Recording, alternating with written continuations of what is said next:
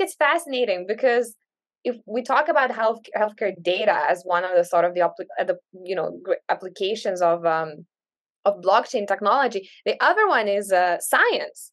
If we look at academia, and it's it's it's so closely related to to health tech. Um, if we look at academia, it's a 1.5 trillion dollar industry globally, with a 60 to 70 percent, depending on the field, inefficiency rate in the form of reproducibility crisis, right?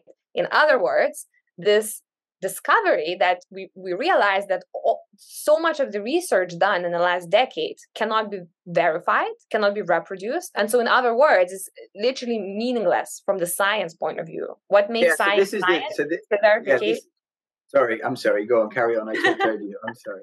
no, all good, all good. Um, I mean, I find it absolutely crazy.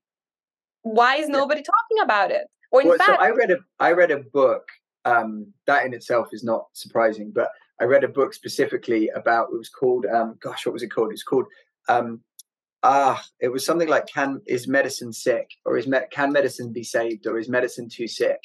And part of it was um, oh no, can medicine be cured? That was it. It's a hmm. great book.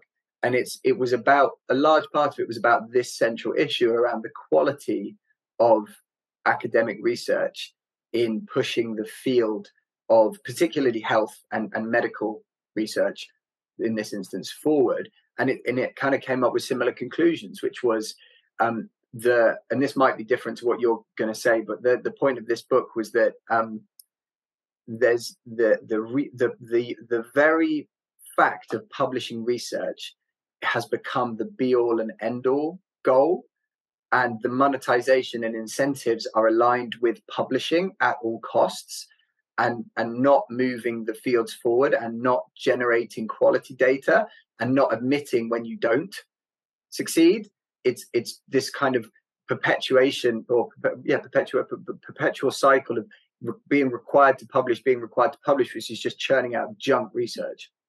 It's such a multifaceted issue the way academic research is shared peer reviewed published and ultimately funded, it's broken.